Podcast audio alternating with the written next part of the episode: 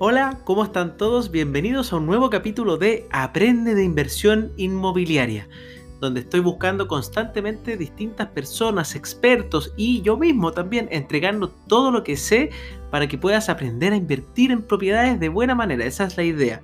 Yo soy Francisco Ackerman, gerente comercial y cofundador de capitalizarme.com y también fundador de este podcast que empecé en marzo de este año 2020 y estoy muy contento que estés acá porque significa que estás interesado o interesada en aprender y entender sobre esta maravillosa industria que de verdad a mí me apasiona y espero que a otros también y les pueda gustar también tratar de cambiar su vida a través de este tipo de instrumentos de inversión. Si es que decidiste que lo primero o, que ahora quieres empezar a invertir en propiedades, bueno, te informo que es algo muy lindo, pero también tiene riesgos. Así que hay que estudiarlo bien, hay que entenderlo y meterse cuando uno ya esté preparado.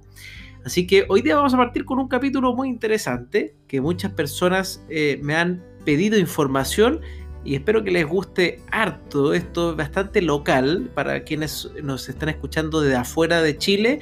Este es un capítulo que es bien nacional porque es, sobre un tema eh, chileno que ocurrió recién ahora en septiembre. Pero, pero bueno, si quieres aprender de nuestra cultura también puede ser muy interesante y esto es más de los créditos hipotecarios. Así que vamos por ese capítulo. En el capítulo de hoy día llegué a dos personas extraordinarias, dos mujeres abogadas que se dedicaron o hoy día están haciendo y hablando y dando mucho que contar sobre el tema de portabilidad financiera, un tema que yo sé que muchos me han preguntado y llegó el gran día. Por eso estoy junto a Nicole Galleguillos y a Constanza González. ¿Cómo están? Bien, ¿y tú, Francisco? Muy, muy bien. ¿Cómo estás? Bien, súper contento de estar con ustedes dos. Una, una exponentes de, de estos temas. Gracias por la invitación. Gracias, sí, felices. Oye, antes de pasar a la primera pregunta, hay una cosa que me gustaría saber. Es, ¿quiénes, ¿Quiénes son ustedes? Para que la gente que no, los, no las conoce pueda un poco interiorizarse a quién están al frente. Constanza, dale. Gracias, Nico. Bueno, me presento, Constanza González, tengo 35 años, 10 años en el mundo inmobiliario, soy abogada inmobiliaria y de Derecho de la Construcción. Actualmente me empeño como directora legal de una inmobiliaria. Por las casualidades de la vida conocí a Nicole y hoy día estamos justamente montando un proyecto que se trata de asesoría y también de implementación de vocación legal. Así que por eso muy feliz de participar en tu podcast. Extraordinario. ¿Y Nichols? Hola a todos, yo también soy abogada inmobiliaria.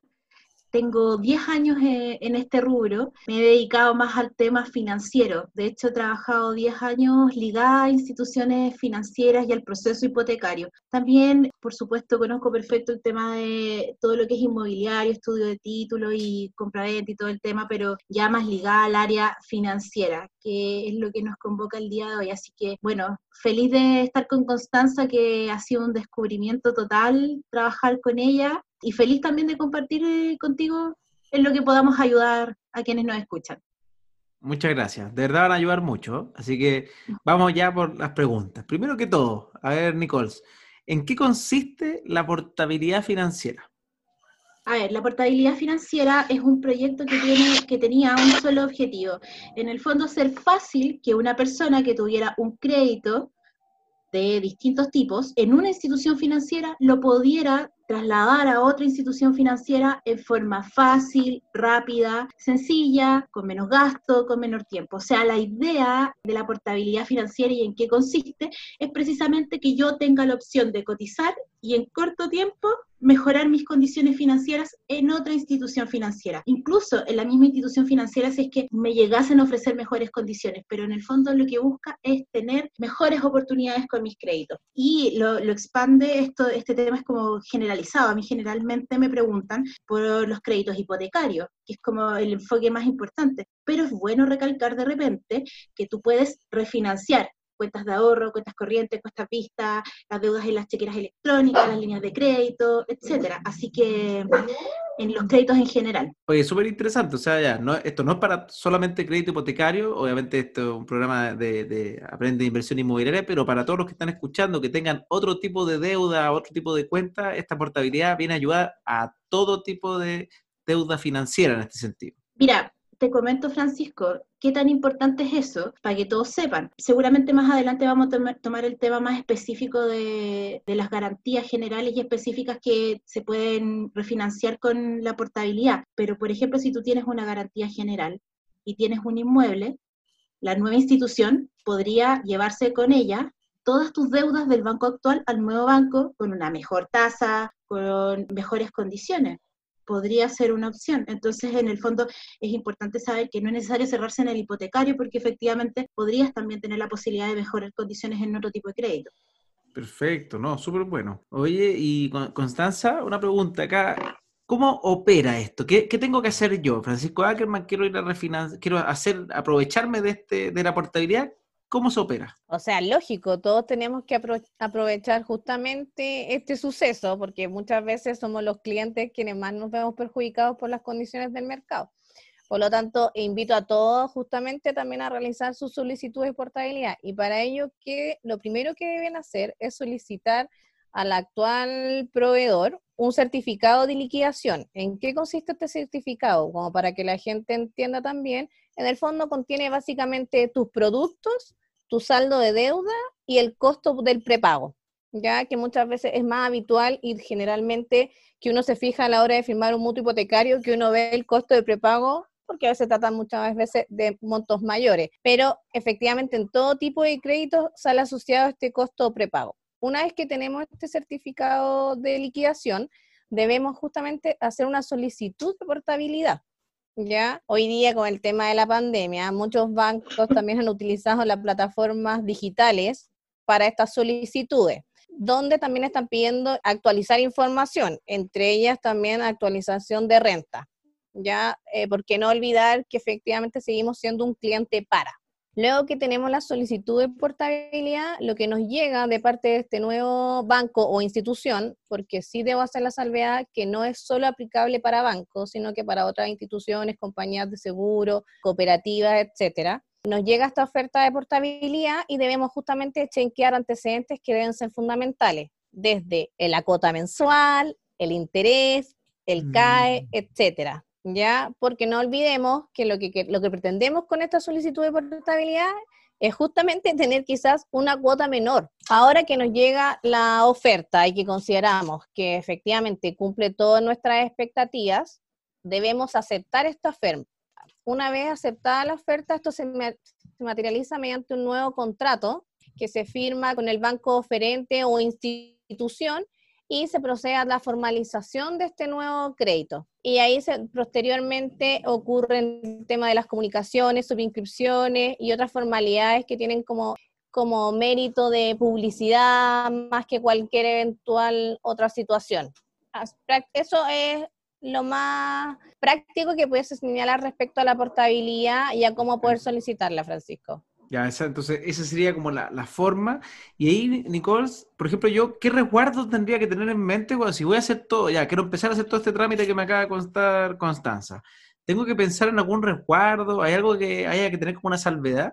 Eh, la verdad es que aquí lo importante es tener atención a los detalles. Lo, lo resumiría de esa forma. Tal como nos contaba la Constanza, una de las partes más importantes, según yo, de este proceso es la oferta de portabilidad.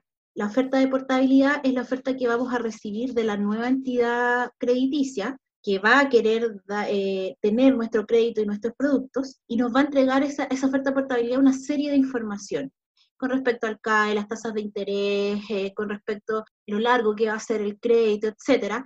Por lo tanto, yo necesito poner mucho ojo en la oferta de portabilidad y ver si efectivamente esta oferta de portabilidad va a cumplir con mis expectativas financieras. O sea, como bien decía la Constanza, uno no tiene que fijarse solo en el número grande. Uno tiene que fijarse en el costo total del crédito, tiene que fijarse en las tasas de interés y, todo, y calcular si en el futuro efectivamente irme con esta nueva institución efectivamente va a aportar en mi carga financiera. Recordemos también, como bien decía Constanza, que yo sigo siendo sujeto de crédito y obviamente las instituciones financieras me van a evaluar.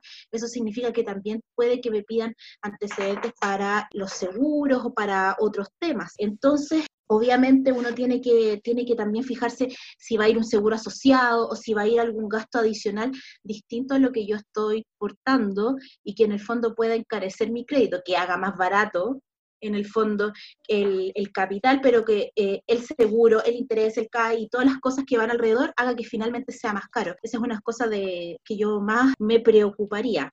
¿Ya? Y lo otro que me preocuparía es de tener súper claro de que efectivamente la ley y el reglamento, que hace poquito contamos con el reglamento, permiten a los nuevos acreedores o a la nueva entidad solicitar antecedentes adicionales. Por lo tanto, para que no vayamos con expectativas de que esto va a ser casi como portarnos... Instantáneo. Como fue, claro, instantáneo, como fue con los celulares, por ejemplo, saber que sí pueden pedirnos antecedentes. Ya la Constanza nos adelantaba que por lo menos puede que nos adelanten el tema de eh, solicitar nuestras rentas. Para los hipotecarios, que es lo que a todos nos gusta y nos interesa acá, es probable que te sigan pidiendo GP, que te sigan pidiendo, o sea, GP, certificado de gravamen y prohibiciones, que te sigan pidiendo un certificado de dominio, que tal vez si el crédito que portas es muy antiguo, te pidan una declaración de salud. O sea, hay antecedentes con los cuales sí no nos vamos a sacar de encima. Por lo tanto, mis dos recomendaciones, fíjese en la oferta y en lo que de verdad va a aceptar, y lo otro, a sus expectativas, asume que igual va a tener que entregar documentación o nuevos antecedentes. O sea, igual va a haber un proceso detrás. Perfecto. A ver, entonces, si estamos hablando como de, en concreto, Connie, te voy a decir Connie ahora. no hay problema.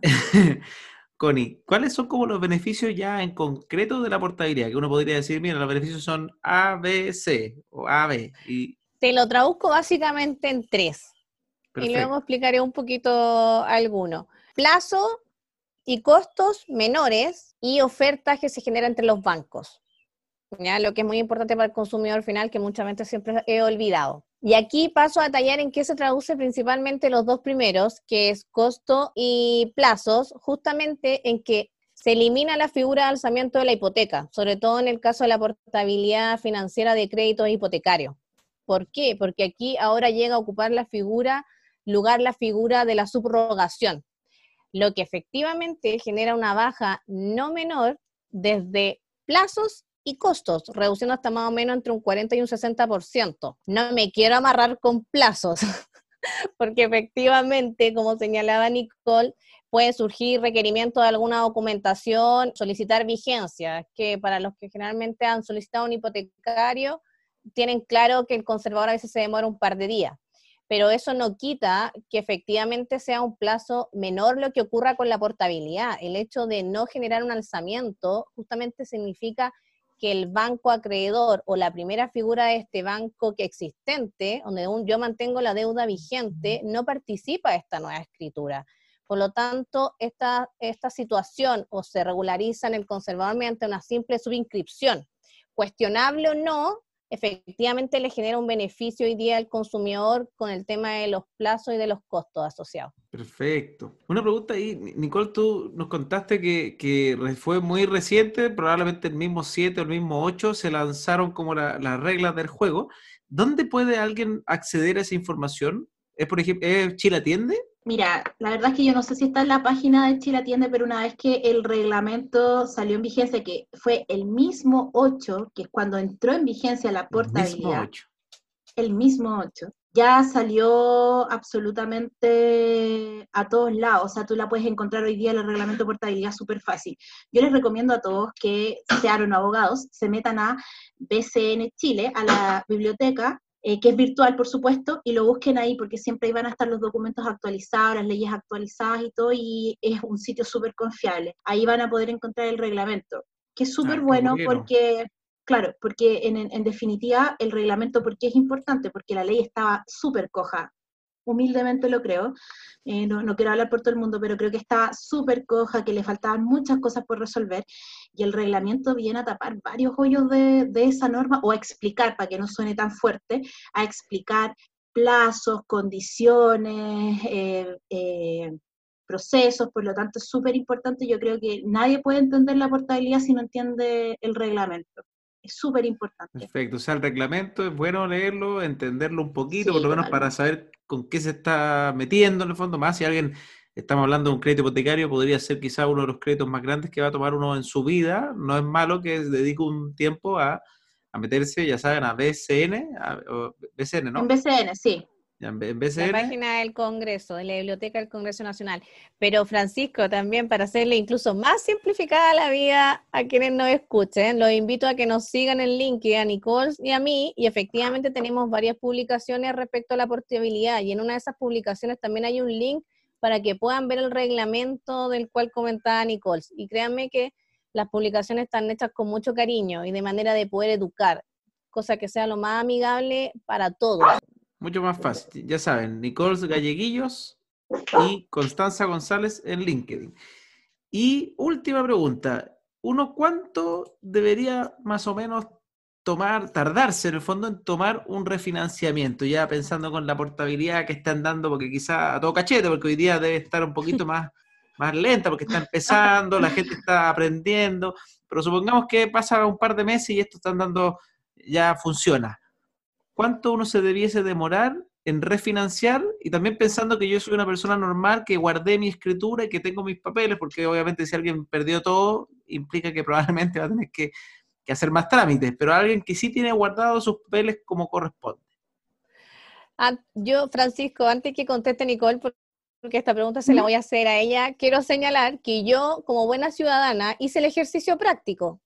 Una vez que salió, entró en vigencia la ley, le solicité a mi ejecutivo de banco que efectivamente qué condiciones tenía yo para aportarme. A lo que en un banco de la plaza, no voy a señalar nombre, pero en el fondo lo que quiero señalar es lo práctico y terrible que puede ser el desconocimiento. Me dijo, no, eh, cuando esto avance lo podemos ver.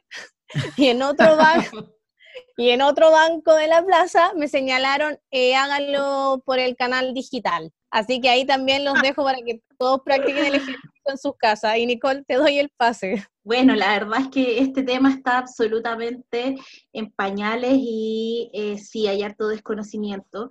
Y acá los tiempos se van a ir acomodando en cuanto la banca también vaya entendiendo y afinando sus procesos. Yo creo que un refinanciamiento de un crédito común y silvestre que no implique un hipotecario no debería tardar tanto más que el tema de la aprobación comercial y de la evaluación del cliente. Pero un crédito hipotecario, creo que en estos momentos y si los bancos de la plaza, la gente que nos atiende están todos enterados del proceso, debería tardar lo que se demore el abogado en actualizar los títulos de la propiedad, hacer la escritura y que vaya al conservador de bienes raíces. Si antes hablábamos de un refinanciamiento que podía tomar unos dos meses, hoy día podría fácilmente demorarse uno, uno y medio sin duda se van a rebajar los plazos porque como bien nos contó la Constanza, eliminamos un proceso que era súper lato en la banca, que era el tema del el alzamiento. Hoy día sin alzamiento nos rebajamos unos muchos días y nos rebajamos muchas lucas también. Así que no te puedo decir cuánto tiempo en forma exacta se va a rebajar, pero seguro que sí, porque sin ese proceso entre medio, obviamente vamos a, a hacerlo todo más rápido.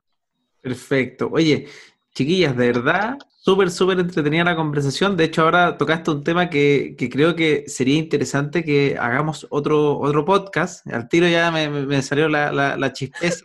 Para quien no es de Chile, acá en Chile lo- la chispeza es como, ¿cómo se lo explicaría? La viveza, La viveza o una ocurrencia buena, no sé, algo así. Pero, ¿de qué? Del tema que dijiste cuando uno tiene que preparar los papeles para ver si tiene que re- re- hacer de nuevo los títulos. sí, los antecedentes legales. Ya, ese tema yo creo que muy poca gente sabe cómo hacerlo, porque es muy fácil comprar una propiedad nueva, porque uno prácticamente se echa para atrás, Tiene la, todo. inmo- la Sí, inmobiliaria pues, hace la todo. inmobiliaria tiene todo. Sí, y uno se preocupa simplemente de negociar las tasas y qué sé yo. Cuando uno vende usado, a mí me tocó mi- vender mi propiedad, para mí fue un drama, un drama grande, y no aprendí. porque, porque no quise aprender tampoco, porque me enojé y se lo pasé al corredor que se encargue él. Pero creo, bueno, y eso se demoró más de un año. Entonces no, no- tampoco fue rápido. Más de un año. ¿Sí? Es me que No, no nos te creo. conocía Nico. no, por No, eso. no nos conocía. Sí, pero es que no, en verdad no demoró un año en la venta en sí, fue, me refiero a un año todo el proceso de, de poner la, la No. propiedad en oferta, de que, Ah, qué sé yo, ya. hubieron varios factores, Igual me parece macabro. Pero fue, Sí, sí. demasiado. Entonces, creo que sería un capítulo bastante interesante hablar sobre cómo enfrentar la venta de una propiedad usada desde el punto de vista Ningún técnico problema. legal. Encuentro que está muy canal bueno. Canal uno a uno, así le dicen los bancos, canal uno a uno. Canal uno a uno, mira qué bueno saber ese, ese dato, no tenía idea. Ese es COA bancario. Sí, tal cual. Así que eso, eso chiquillas, de verdad, muchas gracias por la oportunidad, por ayudar a, a, todas las personas que están escuchando este podcast y nada, felices de tenerla en un próximo capítulo también. No, gracias a ti Francisco la invitación, de verdad muy agradecida, invito a la gente a informarse, la información genera derechos y yo creo que tenemos el deber y por eso en una de nuestras publicaciones incluso señalamos el empodérate. Mientras tú estás informado, también podrás exigir y yo creo que eso también es clave. Buenísimo. Está, están claras que Eh, yo voy a ocupar información de, las de sus inmediatamente voy a buscar sus publicaciones y probablemente yo voy a hacer publicaciones con información muy similar. Háganlo, ni un es que, si es problema. que son buenas, les voy a Sí. poner, voy a poner los derechos, obviamente, ¿ah? pero, pero me encanta la, gente, los derechos de autor, la gente que hace bien las cosas, me gusta replicarlas. Sí, nosotros felices y eh, los invitamos a todos a que nos sigan y a que generemos conversaciones y a que eh, podamos responder dudas y a que nos podamos conocer y ayudarlos en lo que necesitan. Así que muchas gracias por la invitación, Francisco. Ya, que estén súper bien. Ya, Gracias. cuídate. Chao.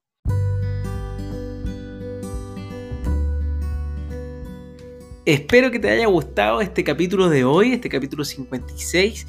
De verdad, muchas gracias por escuchar hasta el final. Te dejo sumamente invitado a los próximos capítulos que irán surgiendo esta semana y las próximas semanas, obviamente. Y además, si puedes, por favor, ayudarme, ya sea poniendo cinco estrellitas, haciendo algún comentario, si me puedes escribir, feliz de tener información que ustedes me puedan brindar para eh, hacer mejores capítulos. Así que escríbeme directo en francisco.ackerman en mi Instagram, ahí estoy recibiendo comentarios, o en LinkedIn, puedes buscarme en LinkedIn y ahí hablar conmigo para eh, buscar qué capítulos me faltan o qué información te gustaría que yo entregue adicional de lo que puedo saber yo y si no voy a buscar algún experto que lo sepa. Así que te invito a conectar conmigo y así poder hacer un programa que les ayude a todos ustedes.